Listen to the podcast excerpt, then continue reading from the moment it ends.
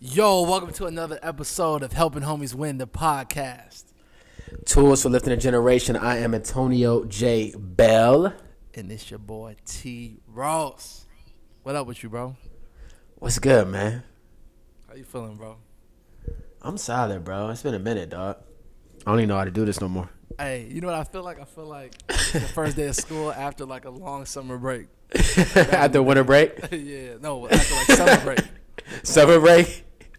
Bro, it's been like a smooth month, man. So let's uh I mean, I guess it's only right to let people know what we've been up to. It's been a minute. That's actually a great point. You're right. Um, so go for it, brother. What you've been up to? no, no, no. Let, let I'm go. so hot. I just had to flip the script. I just flipped the script.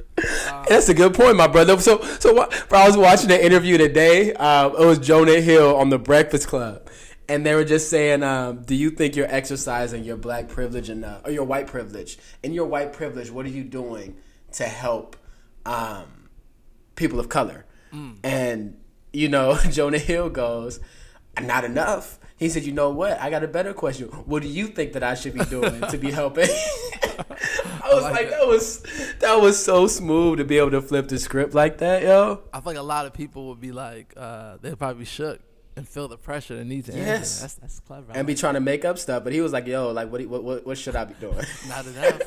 Not I like enough. That. I like that. I, like know that. that. was good, dog. No, but right. but nah, but so what you been up to, dog? What's happening? Um, man, I've been I've been uh in school, bro. Like I realized yeah. the time I have ain't no, ain't my time no more. Like Ooh. my time, my time ain't mine, bro. That's what it comes down to. Like you know, I finished yeah. up my my uh, my first quarter of uh, grad school. Mm-hmm. Um, it's probably the first time I think I held on to A's, bro. Like I ain't never did that ever. You had on the A's, right? Like like letter like the letter grade. The gotcha, gotcha. I just want to just want to be clear about that, my brother. No, no, uh, no. That we, we need to be clear. We need to be clear. that LA vernacular slipped out a little bit. So you had on the A's the whole quarter. Yeah, bro. Like, I mean, you know, I still gotta wait for the final final grades, but um, last time I checked, I had A's in both classes. You know. Last time that I checked. Exactly. You know what I mean? So you know, I'm just grateful for that, bro. Like I'm like I, have been putting on my story. Like I'm just learning myself more and learning my yeah. habits that I need in order to be successful. And I think just going through this process um, of studying student development, uh, the the real gem is learning my own development and like how I think, mm. how I process, and just being more in tune with my own experiences and knowing how deep they go. You know what I mean? Because I could say, you know, off the top, these are some things I'm dealing with, but it's so much more to that. It's, it's 27 years of life underneath each of that, each of the things I've identified about myself. You know, so mm. it's been good, man. It's been it's been a it's been a really so good like, experience. How uh, is there is there anything that you're doing specifically to manage that now? Like, are you on a schedule? Are you you know what I'm saying? Like, yeah. is there any other disciplines you have put into play, or is it are you still figuring it out? That's good. That's a great. That's a great. Because you're also working full time, right? That's we're not. You're not. We're not just in school. You're working full time. Yeah. You're in school. You're in a relationship. So how are you managing and and, and giving time Man. to everything in its respective areas? That's a great question, bro. Um, definitely in school full time. I am in a working full time relationship. Um, you know, just everything, bro. Just balance. Um, and it's funny when I say balance. I think when I say balance, I always think like, oh, everything's evenly distributed, but it's, it's not mm. even that. It's it's learning where the priority is. You know. Um, yeah. Being something my boss told me was, my boss told me this after I kind of kind of broke down to her what I've been doing, but one thing she said that stood out to me was, it's still my first quarter, so the expectation is that I'm adjusting. So mm. I don't need to spend so much time on. Oh, I need to get this right, or I need to understand this assignment in its entirety. I need to get A's on all my papers and all my assignments and all my projects. I need to maximize this. I need to maximize that. It's like I need to give myself a little bit more grace because I got to understand that I'm transitioning. You know, it doesn't mean to mm. cut any corners, but understand that it's going to take time to adjust to what I need. I think maybe three or four weeks in, my quarters are eight weeks it's a really accelerated quarter. But I think I realized maybe three weeks in that I said I wanted to go to the library more, but I did not do it until I was already three weeks in. You know, um, and I could Yeah. beat myself up over the fact that I forgot or I didn't do it like I said I would, but I just did it. So I'm in class Tuesdays and Thursdays from 4:45 until 9:50, and um, on Mondays and Wednesdays I go to the library after work. So I, I get to the library around 5, 5:30, and I stay until about 11:30 um, on Mondays and Mm. Wednesdays. And uh, when I'm in that library, it takes me like a good 30, 45 minutes to literally put my stuff down, spread out. You know, my computer, my laptop, my my planner, my passion planner, um, my hydro flask, my yerba mate, 'cause that's key. Um, check social media, you know, get all the messages out I need to get out, and then I start to look into what I need to get done. One of the things I've really done that have been extremely helpful is creating desktops on my laptop, not tabs, but like literal different desktops that I can scroll through. And each desktop kind of represents a different part of my mind. It's crazy. Um, yeah, Different like- desktop. What do you mean by different desktops? like if you if you got a Mac, I know you got a Mac, but for those listening, if you got a MacBook, if you hit F three, or at least on the newer Macs, there's this like Exposé where you can see everything you have open, all the different Yeah. windows. At the top, there's this thing that says desktop one, desktop two.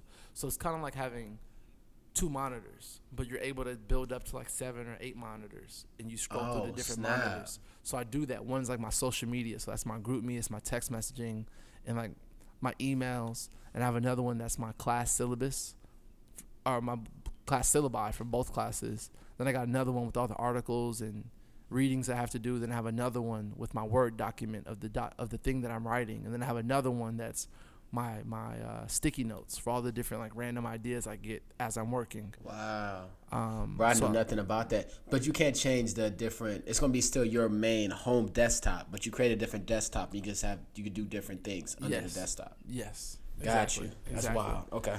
Yeah, so that I just organize, bro, and I that takes me about an hour and a half before I'm really in, and I know everything where it needs to be. Um, I know exactly what it is. My my assignment is. I have all my articles open. I know what I'm gonna do next, and then I just start digging in slowly, and sooner or later Mm. I'm in my flow. You know, um, Yeah. like it, that's helped me tremendously, bro. Like that literally is the game changer. Cause I can't work at home. Like home is too comfortable. Like I'm gonna get up and go make a sandwich, and I'm gonna, you know, eat some red vines, then go upstairs real quick, and I'm like, oh man, I should, I should clean up the bathroom real quick, and then I'm gonna come back downstairs, like, oh man, there's dishes, I should do the dishes, and then, oh man, my bookshelf looks a little dusty, I should probably dust that. Like Mhm. everything else becomes priority, you know. It's wild because you know that that takes me to um. So you know when I studied with Aaron Speiser um, at his studio in LA. Uh, for those of you don't that don't know, Aaron Speiser is a renowned acting coach um, in the LA area. He's trained Will Smith, Gerard Butler, Jada Pinkett Smith, um, the Wayans brothers, uh, the Halle not Halle Berry actually, the Wayans brothers, and a, a bunch of other people. Right? Antonio J. Virginia Bell. Madsen. Um, yeah, sure. Um, so so he's worked with all these people, right? But one of the things he talked about, uh, like in his in his manual or in his like his book, is like, um, you have to like you know one of the things he, he recommends is that you need to turn your phone off, um, and put it away somewhere when you're gonna start working, right? You need to you know cut off every distraction and like lock into what you're doing. And as I'm like, I guess getting more experience, I'm gonna say, I'm noticing how important that is. Like even if I'm reading a script, like you know, I need to be in a like in the hotel. I'm in a hotel now. I'm in Virginia shooting a film, but I'll be in a completely different room in the hotel, not the bedroom where all my distractions may be. Or I'll take my stuff and go to the coffee shop or downstairs or whatever the case is. Because if you don't, like you said, there's so many distractions around, Right. uh, and you just can't get nothing done, which is crazy. That you got to like parent yourself, but Yeah. I get it. Yeah. I think that, bro. That's that's that's key. That's key. Yeah. Um, I don't think it can be done without that. I don't think it can be. Um, yeah, man, it's been it's been eye opening to say the least. I've seen the impact of it in every other aspect of my life. Um, even like with my family, you know, like not not going back home to Carson to see my family right away, or like as often as I probably could, um, because that time is I'm using to study. You know. Um, Yeah. I never not have work because I have reading for days, you know. Um, Right. I found ways to you know make it a lot manage a lot more manageable by relying on a cohort and we take notes and we share readings. We break down readings. So you read this chapter, I read this chapter. We put our notes up on the Google Drive and we kind of just refer to notes. If we need to go in, we can go in, but at least we get a gist of what, you know, whatever that reading is is, is discussing. So um, that, but also work helps. Like the fact that I work in the field already full time helps me understand what I'm learning in class. Um, what else? Work itself.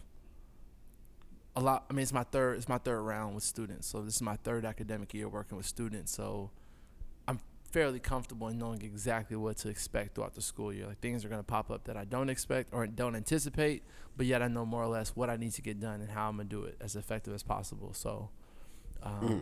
it, my work isn't too demanding in that in that sense. Um, where I feel like, man, I don't know. Like my, my job has been very flexible with me, um, in, in needing to leave to go to class and, you know, taking breaks when I need them. You know what I mean? Like it, it's yeah. They understand. You know, at the end of the day, me getting this education is helping me immediately the next day I go to work. So yeah, it's l- literally an investment. Um, relationship wise, um, just being more intentional with that with the time spent. You know, because for me, it's about making sure that I make time. So in what that looks like is literally planning out events. You know, whether it's going to San Francisco, going to San Diego, going to the gun range, um, going to dinner, like anything. You know what I mean? It's, it's making sure that yeah. it's planned quality time. Um, and literally, you. I'm disconnecting. I'm not checking my school email. I'm not thinking about mm-hmm. school. I'm not thinking about work. Like I've I've I've gotten to a point where I'm telling myself more so because of my experience in school that I can't think about the paper that's due tomorrow. I can't think about the paper that's due next week. I got to mm. plan and schedule time to do that. When I'm in the library on Monday and Wednesday is when I'm planning out the rest of my week, you know? Got you. Um, when I'm going to do what? Monday, I'm going to do this for this day. Wednesday, I'm going to do this for this day. And that's it. So when the weekend comes, you know, I do spend time working. But if I made a decision that this is what I'm going to be doing this weekend, that's what I'm doing this weekend, you know? Yeah. Um, yeah. Yeah, man. that's, that's what's up, though. That's where I've been, bro. Like, I'm learning myself, man. I'm learning myself. Yeah. You know? That's dope, though. It seems like a um. Seems like a dope, pro- dope process. That's what's been interesting. That's why, like, I haven't really like been mad that we haven't been able to record. Cause I just know like we're both respectively like mad busy, which is kind of dope. Mm-hmm. Um, but crazy at the same time. But it's it's a weird thing. I know we talked about that. Um, I feel like it was a year ago, dog. We were both like really wondering what the next few years are gonna look like, and then like now being here and being in these moments where things are moving so fluidly, and we're both like really like on a new hustle is just really interesting to me. Um, considering our mindsets sets then. Um, yeah, I wish, bro. I wish we, I wish we was podcasting back then. Damn, that would have been crazy listen we to that though. Yeah, yeah, that would have been wild. But good thing is, a year from now, we can listen back to these podcasts. right. So right, we got. I mean, we even still got stuff. We we actually got stuff that we recorded almost a year ago. Dang. Because we, we started in January, I think, December, January. We started recording in January, yeah. Yeah, yeah, yeah. We didn't release till like Nah, June. June. That's wild. That's wild. June. Yeah. So yeah, a lot of the, yeah. so a lot of the episodes y'all listening to were probably recorded six months ago. Whoa, more than probably like the ago. first like five or six episodes. Yeah, they were recorded a minute ago. That's dope. It's kind of like we're artists yeah. putting out music that we that we've been sitting on. Well, we are. You know, we are artists. We, that's right. Um, we are artists. You're right. gotta, gotta um, receive that more. So speaking about artists, let, us talk about the artist named Antonio J. Bell. Man, what um, has what has Antonio J. Bell been up to? Man, it's been crazy, dog. I mean, it's weird saying this because like you know what I'm doing, but a lot of people don't. Um, but nah, so we did. Um, you know, I came off of uh, Dare Me, which was a pilot I shot in August, and um, bro, I was just really. I was thinking about that today. Actually, it was really interesting because I remember coming off of that on some like you know, I felt good that I'm like working and I, have done something else and I've added another um, line to my resume and I've, I've taken another step in a good direction. And you know, the mindset after that was like, yo, let me just post until November, push this as far out of my mind as I can, Mm. and hope we get picked up and we just you know rock from there. Right. And not even a month later, it feels like um, right when I get back home, I um, I booked a project um, called Harriet. So now I'm in Virginia. I've been here for a couple weeks now, filming the biopic for um, Harriet Tubman with you know Cynthia Erivo, who was an incredible, incredible actress, and um, Clarke Peters from The Wire, Vanessa Bell Calloway, who plays everybody's mama in every movie. um, they've got they've got Omar J. Dorsey from Queen Sugar. They've got he's cool. He's real cool. They've got uh, um, Janelle Monáe in this one. Um, Janelle I think Monáe. Leslie Small, Janelle Monae's in it too. Yeah, yeah. Um, there's hella people in this movie, man. And like the funny thing is, it was such a small role on the page, but um, once we got the script and everything, it was a lot more work than than we thought it was gonna be, which is amazing. So I've been here for two weeks now of like the the five five weeks I think total that I have on this project. So I've literally spent like the last like two or three months like living out a suitcase, you know. Man. Um, well, it's dope though. This is like you know, kind of been like slick. My dream is like to be traveling and living out a suitcase and just working and like um, moving around. So I love to travel. Um, so I've been here um, shooting this film, and you know, this film is obviously um, dealing a lot with slavery and oppression and and freedom and journeys and, and all kinds of things. Man, it's been an eye opening experience because before this film, I never really understood the concept of slavery. You know, I never really thought about it. It wasn't real to me. It was as real as um, the Bible or history. You know, and not saying that those things aren't real because both of them to me are very much real. But they, um, the idea is because we're so separated from that that life and the reality thereof, we can't really tap into what that meant for people, you know, because we're reading it in a textbook and we're removed. We're reading it in a comfortable classroom or in a comfortable church and we're hearing these stories and our privilege. Yeah. You know, we're getting to um, listen to the stories um, that have been handed down from generation to generation, but we haven't really got to understand the humanity. Like these are real say people. Like we haven't been Yeah. put into a story. So so let's let's just clarify this. So you are in Virginia. You're filming a biopic or biopic, depending where you're from, how you want to say it. Right. Um, called Harriet. Based on Harriet Tubman. Taking you back to slavery, taking us back to slavery through film. And you're playing the role of a Mhm. slave, is what you're saying. Yeah. Yeah. that requires you to put yourself in the space, in the character, in the life and experience of an actual slave, as as, As best as, as you can. can. Yeah. Yeah. bro. Yeah. When you told me that, you know, so hold on, hold on. So let, let's let's just let's just bring this back because this is important. Okay. You talked about being on the pilot. You're you're in Canada, Toronto, filming the pilot for Dare Me. This is after you know having you know some space in acting. You get this going. You're like, yo, here I am working again. I'm grateful for this. Oh, oh, oh, and, and I hate to cut you off, but also Yeah. Nigerian Prince just dropped two days ago, so yeah, that happened. But go ahead. Yes, yes. Nigerian Prince did drop two days ago. three, three days ago. Three days ago. Three days ago. three, days, ago. Three days ago. Um, you know, so so we're, we're living in this space right here, right?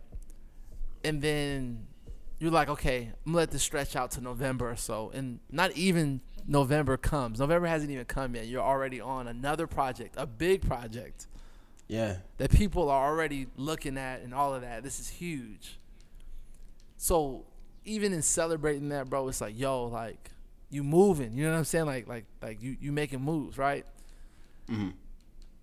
It took me a while before it even registered that you were playing a slave. Mm. Like, Yeah, yeah, oh, yeah. bro, you booked another project. That's amazing. This is great. Like, Cass is making making it happen. You're doing this acting. Yeah. Yeah. You're just on some like, let's celebrate that. Like you winning right now, right? Yeah. But then it, it set in like, oh, you about to start filming. Okay, you got the script. Okay, table read. Oh, that's dope. Oh, you already in the city. That's dope. You know what I mean? Yeah. then you, you're saying, bro, I'm having to put myself in the role of this character, and it's like, yo, the work has to happen. But in order for the work Yeah. to happen, you have to embody this character, and the character that you're embodying is a slave, Yeah. Bro. That's a different level of like. That's that's deep. That's deep. I don't even know how to articulate it, bro. it's a lot because it's like you know it's you know so many thoughts like i'm thinking like you know if i took everything i have right now you know as far as like you know the people that i know the, the stuff that counts in life right the immaterial things my friends the people i know the people i love and my lifestyle um you know and not lifestyle but just my life you know Yeah. and, and, and what's important to me if i take all those things and put it into that time period you know there's a situation where like my daughter right now four years old will be out with me in the fields you know um, performing you know whatever job suitable for her age where it's like you know they had kids act as scarecrows you know was one of the things they had them do you know to keep you know you know crows away from the crops and things That's Or, wild. That's wild. you know they call them pickaninnies you know what pickaninnies are nah. i I, need to think look I that do, up but, been- but but explain that if you can. Well, say, just say it and see if you're right while I'm looking it up real quick. Because I've been meaning to look it up. I keep forgetting. A, a pickaninny. I, I feel like that came from like picnics, right? Like pick a nigga. Um, Right. Yeah, I've heard that before too. I've yeah, heard yeah. pick a nigga. Uh, but pickaninnies aren't they like the like the characters? They also are caricatures. I wanted to say, I thought it was a job too. Um. Uh, anyway, it's neither here nor there. I thought it was I a don't even know how job to, I don't know how to spell that. Uh, P I C A. C- Sorry, P I C K A N N N I N N Y. Um, I have to so dyslexic right now, but no, it's just a racial slur actually. Um, it's derived from something. It's also derived from um, patois and pidgin dialects too. Um, to describe uh, to uh, a pidgin to describe a child. Small anyway, not what I thought it meant. Doesn't matter. Not what I meant. But anyway, um, they had various jobs. You know, in, in, in those times, you think about your um your your mothers, your sisters potentially being you know raped or just um at the whim of you know the um slave owners. You think about um the fact that your families can just be separated. You know. And the fact that you know some people are free and some people are not. You know, everybody wasn't a slave. You know, all throughout slavery. You know, you had some people that, you know, were free men and you know, were kidnapped back into slavery and things like that. So it's just so many um, different realities, you know, that I think about, man. And like, it always brings you back too to this conversation. I remember having a lot growing up where you'd be talking to the homies and they'd be like, man, I could have never been a slave, blah, blah, blah. Like, man, they would have to kill me, dog. I would have never been a slave, this, that, and the third. And it's like, you know, for me, I was talking to somebody about this like a week ago. That is like probably the most disrespectful thing anybody can say um, to our people historically, you know, um, or about our people historically, right? Because, you know, to be a slave is also to have that psychological conditioning that you are less than because of the color of your skin, that you are property and you're as good as a hog or an animal or, you know, you're, you're somebody's property, you know? So for you to say that you can never do that, sure, that's easy from your privilege because you know what freedom is and what it tastes like, right? But if you were born into slavery and you've never been free a day in your life, you know, from the time that you were born, you were somebody's property, and everybody around you has told you and trained you to behave this way, you would not be, you know, speaking or, or moving in the way that you think you will be moving or the way that you move now, you know? And, you know, you think about, you know, these same people that make comments like that won't jaywalk. Why? Because you don't want to get a ticket. Mm. You ain't gonna make a make a left turn without your without without your blinker on. Why? Because you don't want to get a ticket. You've been conditioned based on the confines of what our society is based around today. So why wouldn't you do the same thing? You know, two, three, four hundred years ago. You know what I mean? Right. Um, so it's a lot. It's a lot. Just kind of breaking all of that down and really thinking about all of that in the confines of like that world and that existence, and like what everybody had to do to be free. you know, um, it's a lot, and all these stories that people never told tell. Um, it's a lot. It's a lot. It's a lot. It's a lot. I went on a tangent, but it's a lot. No, that's deep, bro. I, I, I think even when you when you hit me in that text message of just saying the things that you're having to like consider. Oh, like, you talk that, about yeah. you talk about Maddie and and just you just just everything across the board, like sisters and siblings and mom, parents, just everybody being like displaced. You know what I mean? And and Yeah. literally not knowing. It's not like you could check a feed and make a call to figure No. out where people are and you know when you get a chance find a phone to figure out where people are like that doesn't Mm-hmm. exist you know so literally i literally had to take time to sit with that message before i could even really respond you know like i literally needed to think like man what does that really mean you know because I, I have all this modern technology around me and i even think about what life would be like without it and think good. But when it comes to a situation that's like life altering how can you even fathom what that would be like you know? And it was it's difficult. It's extremely difficult. So Yeah. I, I hear you. I hear you you know? And i just I just wish almost like we all can kind of have that type of experience that we can make that situation real for us because i think we definitely will move differently you know i know i would move differently you know to truly keep in mind the the that time you know what i mean the reality of that time rather Yeah. um the the And burden it's of- tough because, yeah, yeah. I mean, it's tough because we're just so far removed from it, man. And it's all this rhetoric around, like, you know, our current age issues, right? Is one Mm-hmm. thing. And then the other thing is just the, I think people want to move on really bad from our history because it's so painful, you know? Mm. Um, it's interesting 'cause this ties into the, this play I watched, right? Um, I went to see American Son when I was in Broadway, uh, on Broadway, um, in New York. Sorry, when I was in New York on Broadway, it's three in the morning. I'm tripping. When I was in New York, we saw American Son on Broadway, right?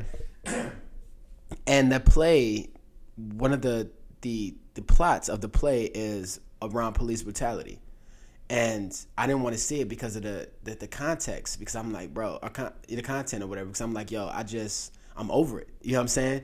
We got three or four movies in theaters right now about the same thing, and you know we've been talking about this for so many years. I get it. It's real. It's a problem. Whatever, whatever. But I'm tired of it. You know what I'm saying? I want to hear. I want. Uh, there's more stories to be told, right? And when I watched this play, bro, it came at such a different angle and it was such a different experience and it was so like real and raw and truthful. And that play took me through every single emotion in the human experience, you know? Um, in that 90 minutes that, that I watched the play.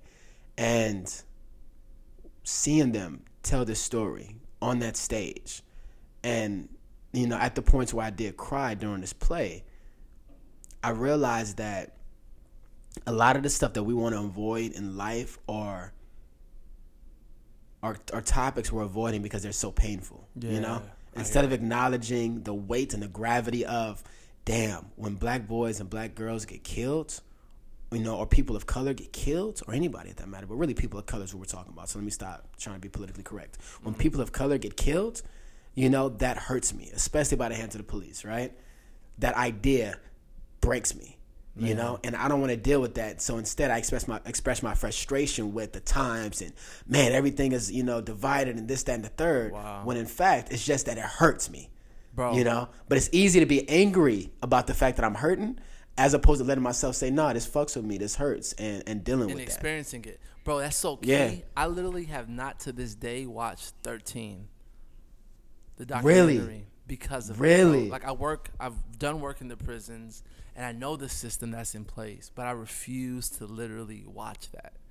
Um, Mm. because of what I believe I'm a feel, you know? Um, because I, Yeah. I feel like I deal with it and, and I, I hurt thinking about it because I understand the, the the I don't I don't understand in its entirety, but I, I have a heart for those that are incarcerated on probation, just in general, you know, our people. yeah Um, I think I broke down after Mike Brown was killed, and um, you know, I had been hearing it, not in the sense like, oh my gosh, I'm scared or whatever, but it was just a, a harsh reality to just accept. It was a hard pill to swallow, and I broke down. Like, this sucks, bro. Like, yeah this is the world we live in, you know, with people, and we, and you know what I mean. And probably after that, bro, I, I I refuse to look into any other situation where somebody was gunned down. Like I refused to watch the videos, read the articles to really find out what happened. Of course, I got, you know, my insight on social media, you know, quick captions, quick little videos and clips, but I didn't take any time to really do real research to find out what happened and, and the depth of it to follow the stories, you know, because of the hurt Yeah. associated with it, literally.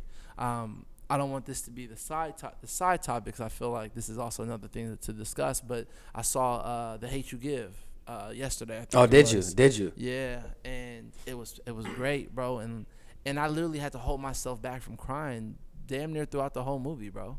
Like, Really? um, but I, I still allowed myself to somewhat experience the pain a little bit more than I would any other time.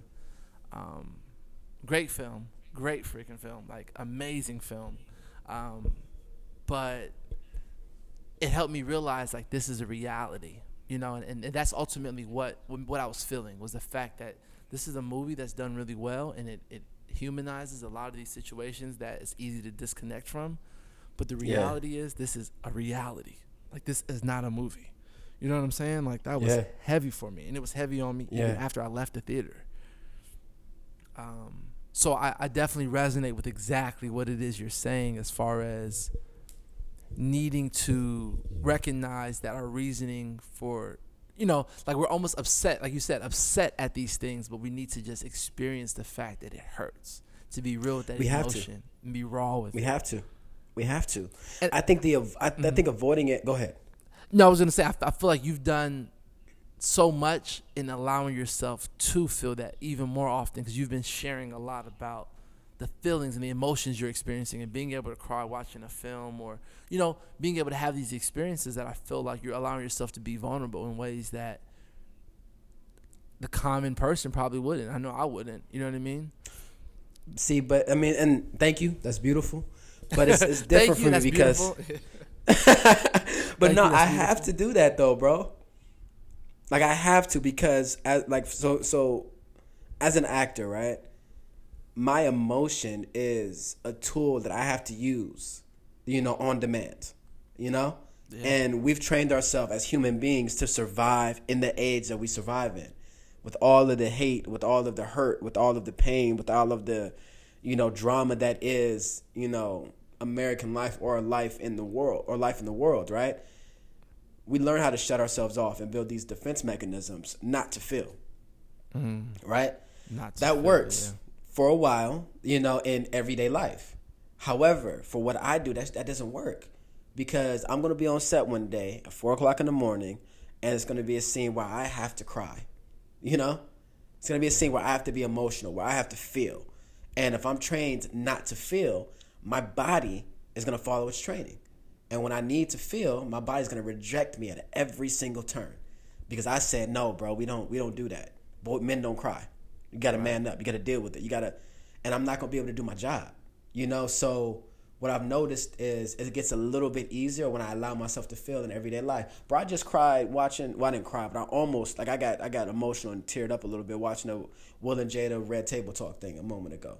You know, I cried watching the play the other day. Bro, I'll be walking down the street and I think of my daughter, or just look at my life and say, "Yo, this is a really beautiful moment," and I'll get emotional. And instead of rejecting that, I allow myself to do so because I feel like you know I can live life more fully that way. But and it and it and it helps my craft. But it only happens because of what I do. If I wasn't an actor, I don't know if I would have come to that epiphany.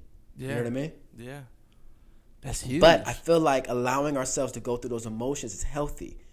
You know, uh, J. Cole was talking about that on that uh, that viral thread when he was talking about the uh, the baby crying. The first thing we tell her to do is, is to be quiet. be quiet. Don't, don't, don't stop Yeah. crying. Instead of figuring out what's wrong with the baby, we tell them to stop crying. You know, if you haven't seen that clip, go find it. You know, it's just like dumb viral right now um, from the KOD tour. But we have to practice that because that's what's hurting us the most is our inability to effectively deal with, manage, and address our emotion. Wow. Wow. That's huge. That's huge. Oh man. And since we're here, well, since we're here, I think I think it, it actually works. So, with that red table talk, I, we just watched, bro. You I mean we watched it independently. part one. Um, yeah, part one. Part one, bro. I can't wait for part two, dog. Bro, I'm ready. Yeah. Bro, I can't wait. Did you watch the behind the scenes joint too on YouTube? No, I didn't watch behind the scenes. It's like it's eight minutes and like some some some change, but it's on YouTube and it, you know, it's just you know that same bit when Will walks up and then them talking and joking around, and you get a it's a couple moments in there where you get to just see him, you know, relating to Willow and, and him and, and Jada joking around that they have inside jokes a little bit. You know, it's just like real it's real cute to watch. And it's also cool to see how intimate they can be with so many people around. Right. But, um, Dang, with so many people, that's good. Yeah, yeah, yeah. Yeah, crazy. Um, but even watching that, bro, like that's some of what they were talking about is just that, you know, understanding themselves, man. They just seem so like aware, you know. And there's a point that I don't. You probably went through this too, where I was like, damn, I wish they were my parents. Yeah, bro. Still- to be able to that way. soak, bro, to be able to soak that up. But then there's another point that I had shortly after where I was like, yo, their parents weren't them, so there's no excuse. Man.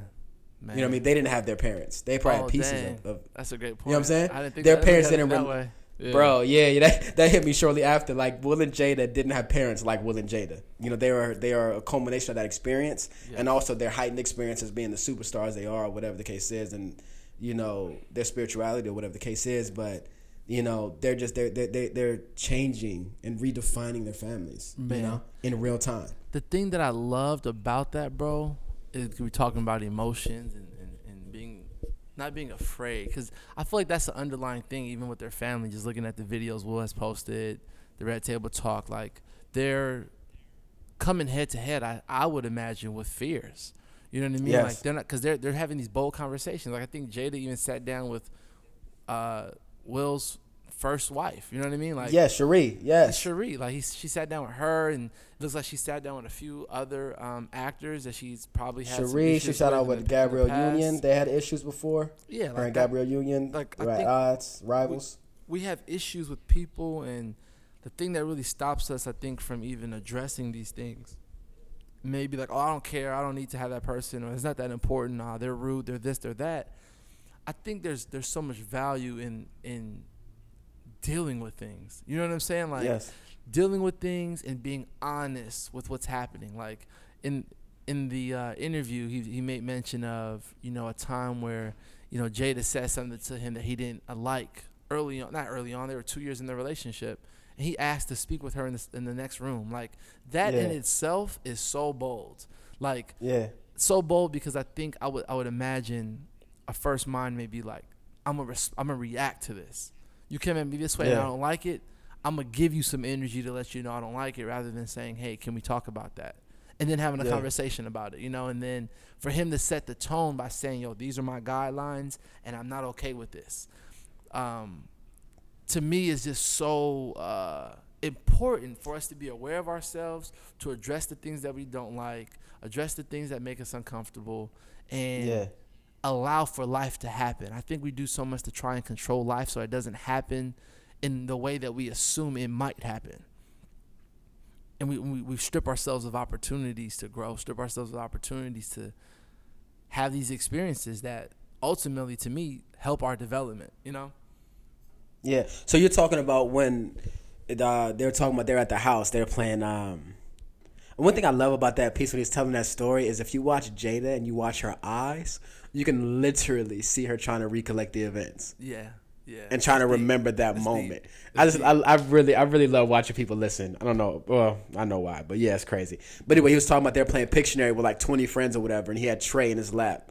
Trey was, you know, two years old disclaimer, or whatever. I, I wasn't gonna give the disclaimer. I, w- I wasn't gonna give the spoiler. But yeah, yeah, yeah, yeah. Whatever. People may not watch it, and if you don't listen, listen, listen. If you about to watch it, bro, just start. Just skip ahead uh, uh, thirty seconds, and you'll miss all of this. You know, or this just make you want to watch it more. Whatever. Right? We don't work for Facebook, so Damn. shit. Um, sh- I know that'd be crazy. Shit, I, we we should see if we get a collab going. Anyway, she um she cursed at him or whatever the case was, and Will took her into the other room to um to let him know let her know that in that relationship um he's not doing the profanity. You know, if you got to use profanity to talk to me, we can't be together. You know, um, but I respect that because I feel like you know in that I won't tell you how it closed to leave some you know uh, anonymity, but to um to that point though what i love about that is the fact that you know he understood his worth right and that he that he has mu- en- uh, enough love and respect for himself to tell the woman that he loves, bro, I can't be with you if you're gonna speak to me this way, you know? Yeah. Because I came from X, Y, and Z. I just I can't do it. And I feel like the reason why people don't do it, and like you said earlier, man, this is an off air conversation we had. We were talking about we put up with so much shit from the person that we like because we're, we're afraid and we want to please them early on. Yeah. I want them to like me, so I'm just gonna let that go. Oh, maybe that's a one-off thing. They didn't really mean that. You know, we're giving so much benefit of the doubt, as opposed to out the gate letting people know this don't fly with me and, and building strong habits. Right. And I think that's so important. Even when we talk about like, you know, relationships, or we talk about consent, or we're talking about, you know, um, this whole this whole um, rape culture for lack of a better word you know or just issues around sexual abuse you know on both sides like all of that stuff i think is really important to be able to be able to be comfortable with voicing your opinion man i think i, I don't know if i told you but there's like a uh, the issue i had with one of my homegirls where um a mutual friend of ours was making you know sexually um sexually charged jokes that she wasn't comfortable with right but in the moment, you know, because she's uncomfortable and because she probably doesn't know how to deal with it, or, because, or maybe because she fears like being offending anybody, she laughs it off, you know? Wow. And the jokes continue to happen, but she voices her discontent with it afterwards, right? So to my man that, you know, doesn't know he's being offensive, you know, he's getting a positive response in her laughter, you know, which reinforces his behavior. And it just continues that cycle when mm. secretly that's not okay for her you know, because we haven't raised a generation of, of young women or young men that are comfortable voicing, you know, when they're uncomfortable, especially people of color, I think, because we're not, you know, we're not normally allowed to speak up when we're, when we're in a position where we're not comfortable. You know what I'm saying? But how important is it to be able to say, yo, this doesn't fly with me. This isn't okay. This needs to change. Right, You know, I don't think that's something that we practice enough or conversations that we have enough. Yeah, I mean, literally in that in that space, I, I love that you brought that to even like a platonic relationship, right? Platonic mm. relationship because I think that is where we ultimately need to establish those those those boundaries, if you will. Um, Yeah. and because that's also going to set the tone for how we handle relationships. Because as we were talking earlier, one of the things that I felt made it so important was that in the context of like a romantic relationship, we we find ourselves wanting to get something from that person, whether it's closer, more time with them, um, whether it's sex, whatever that, that that end goal is, right? Not saying that that's the only reason why someone's operating, but at the end of the day, there, there's some selfish desire in having these exchanges with someone you're interested in. Um, there's this there's this feeling or this mind of I'm gonna let that slide. You know, they may say something you don't like, but you let it slide because you're still getting to know each other. Or, Yeah. um, you know, this person ends up doing something that I don't really like, but I'm not gonna charge it against them. They just don't know, so let's let it slide. And I think those are all the moments that we're allowing ourselves to miss opportunities to nip something in the bud, you know, for us to call attention to something, not in a way that's confrontational, but just saying, "Hey, yo, when you say that, that makes me uncomfortable," or when you do that, it, it I don't it, I don't like the way it makes me feel, or this communicates this to me. Uh, because we don't want to ruffle any feathers, we allow things to slide, and then there becomes this um, uh, subconscious or unspoken. Um, what's the word? Resentment, Permission? animosity. No, no, like more, like permission for it to continue. Like you know, like silence Yeah, does yeah, not mean no, right? We understand that. However, in certain situations But it becomes, a, but it becomes a, like an act of approval almost. yeah, it's, it's almost as an act of approval, and it's like those are opportunities that we can call things into in, into check in order so that if that relationship is to move forward, it's it's clear where individuals stand. You know what I mean? Yeah. And the things your heart knows, your your your deal breakers. We skip over that part and we end up having to feel our way through life and situations and we end up in situations we never planned to be in because we never took the time to communicate what we want, where we are, and what we hope to get out of whatever that exchange may be. Yeah. And it's like we're afraid to be in control of our lives, basically. Yeah. But it's interesting because it's like in reality it's like what what is the fear? You know what I'm saying? Because it does. It's, it's normally the normal things that we fear don't really matter. You know what I'm saying? Like it's not really a situation. Excuse me, a situation where we have a lot to lose. You know, where it's like, so if you know, wh- like, wh- why would you fear telling your friend that you're uncomfortable with them behaving a certain way? Because they respond with "you're crazy," blah blah blah. Like, you know, I get to do what I want to do. They don't really value your opinion. They're not probably really legit your friend. And Mm. if they disappear, you lose nothing. You know what I'm saying? Because you didn't really have anything to begin with. But the people that really rock with you and love you, they're gonna work it out. You know what I'm saying? They're gonna figure it out. They're gonna try to understand you and hopefully try to make, make it better. But I feel like we haven't cultivated, you know, within our communities, you know, a generation of people that are comfortable and confident enough to to have those conversations and make it okay. And and, and I also think the standard um, of what is socially acceptable is flawed. You know, because what's socially acceptable in one circle or one uh, culture is not in others. You know. Yeah. But I don't think I don't think people are comfortable having that conversation, man. Even even as it relates, you know, to you know sexuality, you know, or conversations involving sexual abuse, sexually abusive conversations where you're making a joke that is in any way sexual. There are groups of people where that joke is going to be perfectly fine and nobody's going to be uncomfortable. Right. You know, and there's going to be groups of people where there's where it's not.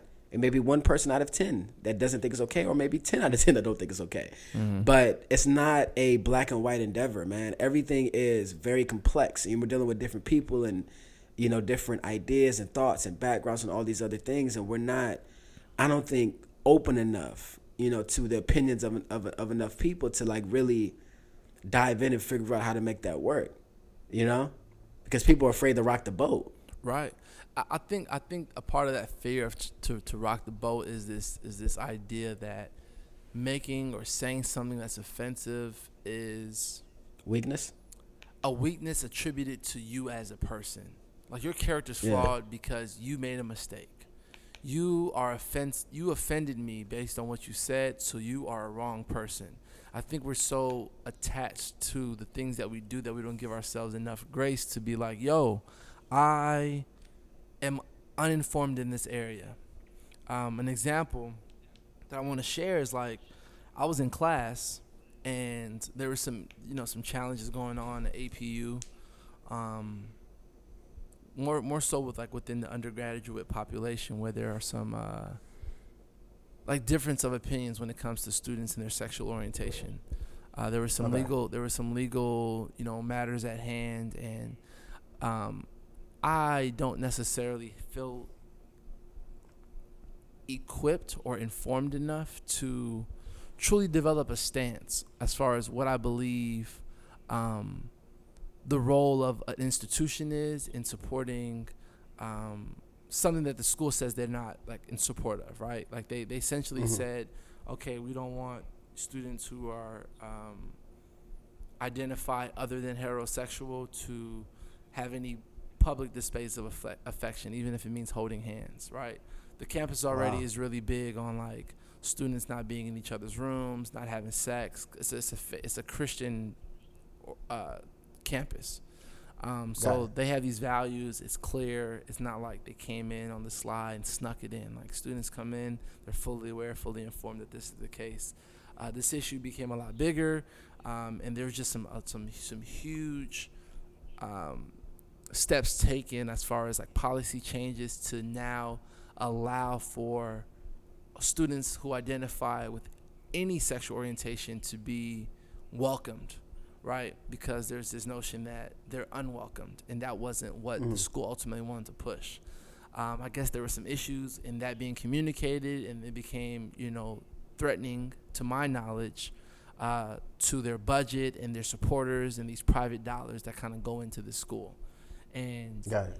this became a big issue because they were it seemed as though the priority was with the private dollars than it was in supporting the students that are currently taking classes and finding the school to be um, where they where they're choosing to take get their education right?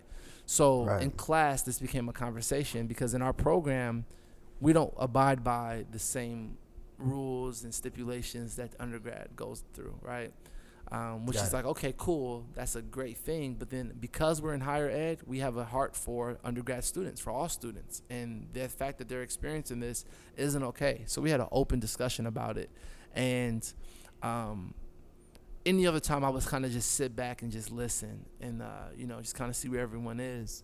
But this time I felt compelled to speak up, but I didn't want to say anything that would offend anybody or come off in a way like I had I had a stance that that was one sided, you know.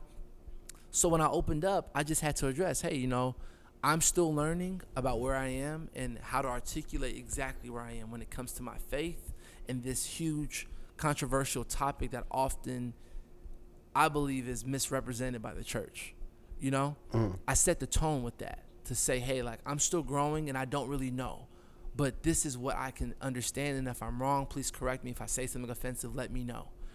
I'm, I'm putting it out there that this is something I'm I'm uncomfortable with, and I'm, but I want to say something. So I, you know, I pretty much just spoke up to the fact that, you know, it's all this this um, concern for what the school is going to do with private dollars and how this is going to impact the school, but they've kind of taken this disregard for the student that they're actually serving and not being mindful that if they want these students to be successful, this stipulation that they're implementing could be the very thing that hinders this student from feeling confident, from getting their education, from feeling accepted in society at large. So the negative impact is going to last much longer than any form of PDA that may happen two minutes on campus, you know?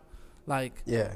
th- there's such a bigger issue here at hand. And, and I, I just took the time to articulate it as clear as I could. And, I, and from what the response was, it was received well. Um, Yeah. And and I say all of that to just say like it's it's so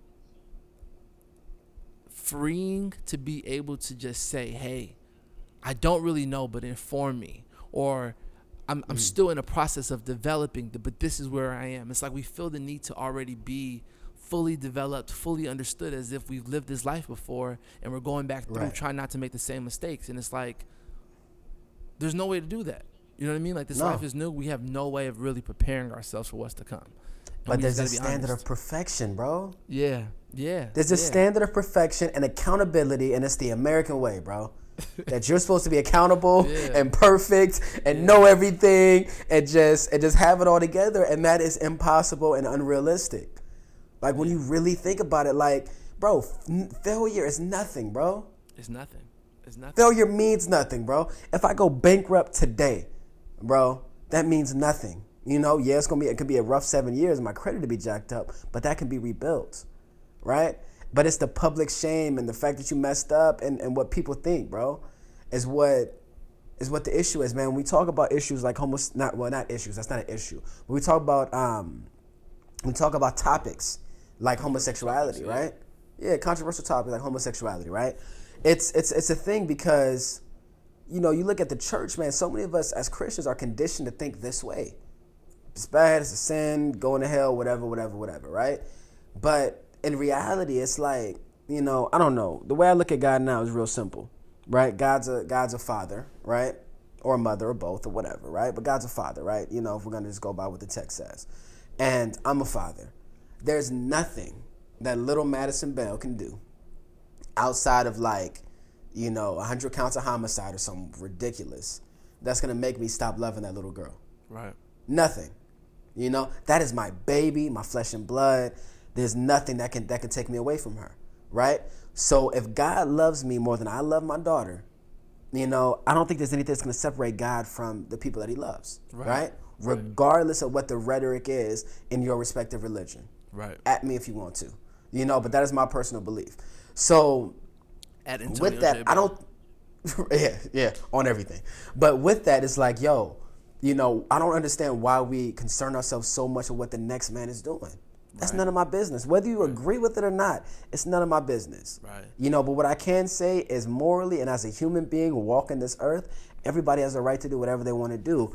Um, but we're so in- intolerant to ideas that aren't part of our, our, our programming. Man. You know, and that is just such an issue, bro.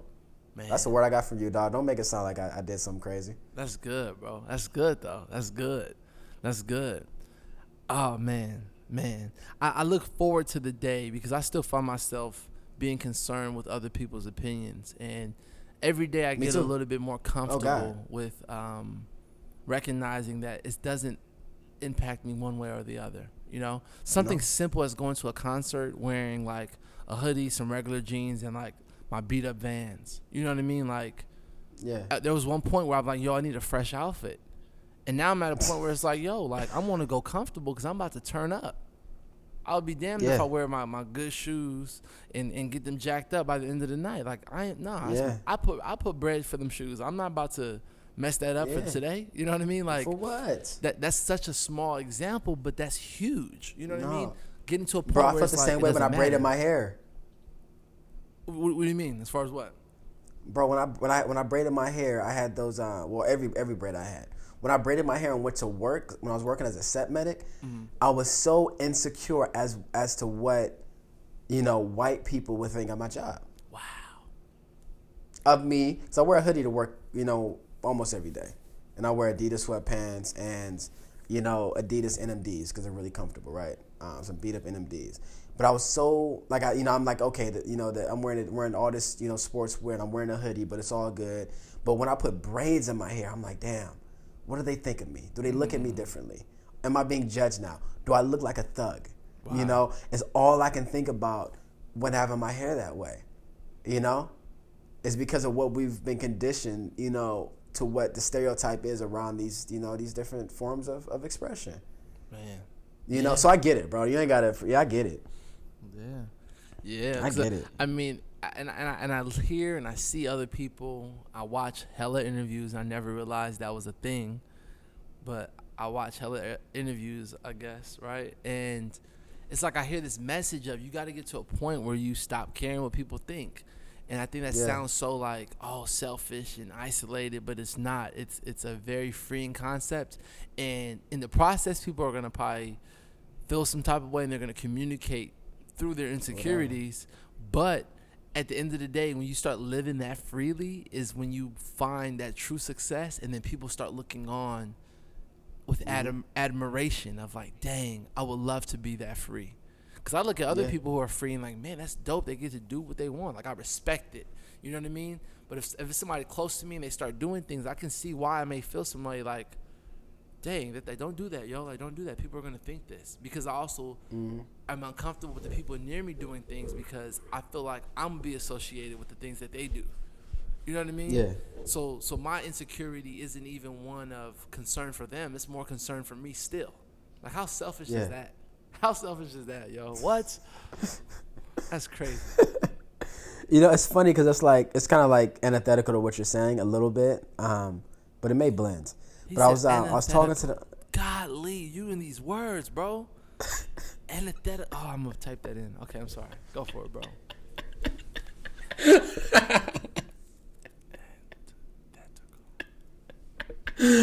um, so me and the Directly homie were having. Directly opposed or contrasted, mutually incompatible. Wow. I would have said like contradicting. Godly, he said. Well, that's one of my favorite words right now. Antithetical, uh, the antithesis. But anyway, it's kind of antithetical to what you're saying, but it may, like I said, it may blend. So I was talking to the homie, right, and um, you know, we're talking about how how we as men need to be more responsible to how we relate to women. You know, because what you're talking about is is the subtle art of not giving a fuck, pretty much, um, which is a beautiful concept. But it's interesting because it's like you know it's also got to be exercised with caution, which is I, I know you know could be an argument, but you know I was I was talking to him about that, and I'm like saying how like you know me if you've ever met me, you know especially if you're a woman that's ever met me, you know I've got um, historically I've had like a flirtatious nature, you know where I make you know flirtatious jokes or whatever the case is, or like you know. And we actually conflicted on this recently actually. Um, but you know, I, I just flirt. Oh, I, I flirt too much sometimes, right? Um, what I've realized is the reason why. Part of the reason why is because that's the behavior I observed growing up. You know, that's how my dad related to women was in that same manner, that same nature. You know, and that's something that I adopted. Um, and with that, you know, I, I realized it took me a while, but I realized, you know, after 27 years, that although I want to hide behind the fact that that's how I relate or that's how I am, and people need to get used to the way that I am. That, in fact, I've got to be conscious of the way that I'm being perceived, because in the way that um, can you hear me, bro? Yeah, I can hear you. Okay. Was just breaking up for a second. In the, in the way that I'm um, I'm moving, in the way that I'm, I'm I'm behaving, it can make people uncomfortable, you know. And it may not be no grotesque thing, but just you know, it can rub you the wrong way, you know. If I'm not, if I'm not like keen to the way other people um, perceive me, right? So it's really interesting because I mean, a lot of us, us us do that, but it's like, you know, although it may not be like this this direct thing where it's like you know, you're being offensive. You know, it may be offensive in nature or intent. Right. Does not mean that you still don't have like the responsibility, Responsibility. to to to yeah to respect other people's you know uh, behavior. Because I was telling a homie like it could be something simple. Even you, you just hey you know um what was that whole uh asking a girl you know why you know uh, smile. Why you smile? Why you look up so Yeah, uh, yeah, even, even yeah, something yeah. even something that lighthearted. When a girl is like frowning or looking sad, people are like, "Hey, smile." Yeah, smile, girl. You too, like- you too pretty to be looking upset. Yeah, it's out of their own discomfort. Yeah, it can be that same in that same vein, but it's like, you know, if you've got ten people, ten dudes, right, that have that you know are trying to pull up or hit or got ill intent or whatever the case is, and you're the one that's just joking and playing around, you still don't really separate yourself when you're kind of moving in any way that is reminiscent of the other nine individuals, you know. So it took me a while to realize that because I'm like I'm finally finding that you know it's not even as funny as I think it is sometimes. you know what I mean? Mm. Some of my jokes or whatever the case is, and and and and relating to people differently, you know. And I've even made dudes uncomfortable by you know some of the way that I decide to joke, you know. But in relating to people differently, it gives me more leverage in relationships. And I know that sounds selfish, but whatever. But it gives you more leverage to, um, you know, to to have an effective, useful relationship. You know what I mean? No, I definitely hear that. I definitely hear that. I hate that entire bar. Um, people don't know, but we're recording this one remotely, and you're breaking up. So I kept like pausing to see if you're still with me, so I can manage that. And it sounded like I was skating. It felt like I was skating, but I wasn't skating, and I feel really bad about it. And I'm going on a tangent about it, but I don't care. Really, I feel really bad about it. Now, that's gonna be clear when we run it back. What's up? I said that's gonna be crazy because when we when we run it back, you we're gonna hear everything. I know I'm gonna run it back like, oh man, I didn't even sound crazy. Yeah. Oh man. Um Jesus Christ. Okay, cool. Um so normally right here I would go, yo, uh, thanks for listening. This is helping homies win. And we go, peace. It's crazy, right? Um but today I got a couple um cliff notes. Is that what you call them at the end of the book? Yeah. Yeah. All right. All I don't know if they All call right, cool. that, we call them that today. That, that, they not called cliff notes? They probably are. Okay, whatever. Um, so listen, um, yo, everybody listening to this episode, if you made it to 102 minutes and 51 seconds, we really appreciate you, right? Um, I know it's been like a month since we posted anything, um, but y'all still been rocking with us heavy. We're still getting like mad streams on uh, all platforms, and we appreciate you. Um, real talk. Sorry for the wait. Um, part one. Um, damn, that might be the title of this episode. Sorry for the wait. Yeah. Anyway, um, clip note number two: Nigerian Prince dropped October whatever Nineteenth. nineteenth. Dropped October nineteenth, so it's been out for a couple days now. Um, it's showing theatrically intense, theatric, theatrically intense cities. If you could check it out, um, please do so. If you don't feel like going to the theater, that's not your jam. Don't trip because it's on Xbox, PlayStation, Amazon Prime, um, DirecTV, Comcast. Um, it might be on YouTube. I haven't checked. Did you say iTunes? Wherever it's on iTunes. You can buy it, rent it on iTunes too. I did not say iTunes. It's on almost every on-demand platform. You can find it. Um, if you would I'm check it out, Purchase it rent it. again. I'm sorry. You gonna purchase it again? I appreciate I, it, bro. I, didn't know I can do it on Prime. I was waiting to get the Apple TV. I didn't know I can do it on Prime. Thank you for saying that. So, so if you guys got any trouble, DM me. At Antonio J Bell. We'll figure it out together. Don't trip. But if you go on Prime, if it doesn't come up when you type in Nigerian Prince, type in Nigerian Prince and then type in my name, Antonio J Bell, and the movie is gonna magically appear, and you're gonna be like, "Yo, that's crazy." Um, so check it out. It's a really dope film. We shot it um, entirely in Nigeria. It's a beautiful piece. Um, one of my you know most proudest moments in my life. Um, so yeah, check it out. DM me at me. Um, and I appreciate that. Um, what else I got? I had something else to say. Go, Tarek. You got something? Um, pray for me in grad school, please. I found it. There it is. Oh, you found it? Yeah. Bad, bad, bad. Um, all right, we're gonna we're gonna all pray for Tarek in grad school this week. I want everybody to pray um, tonight at um at, at 9 11 p.m. Why was 9 11? Bro, why 7, is it always 11 9 11? Oh, Is it oh, always not? No, it's not. No. I thought, I thought you were saying it's 9 11 right now. My bad. I. That's the other thing I wanted to say. Hey, yo, I apologize for how, how wild I might have sounded tonight. It is um, 3 a.m. in um, I was gonna say Nigeria in Virginia. it is it is 3 a.m. in Virginia right now. Um, but we just know we haven't posted in a while, so we stayed up late to make sure we get one to the people because we rock with y'all heavy, and we thank y'all for rocking with us. Um, if my if my brother ain't got no more words, I just want to say this is helping homies win the podcast. Peace. Peace.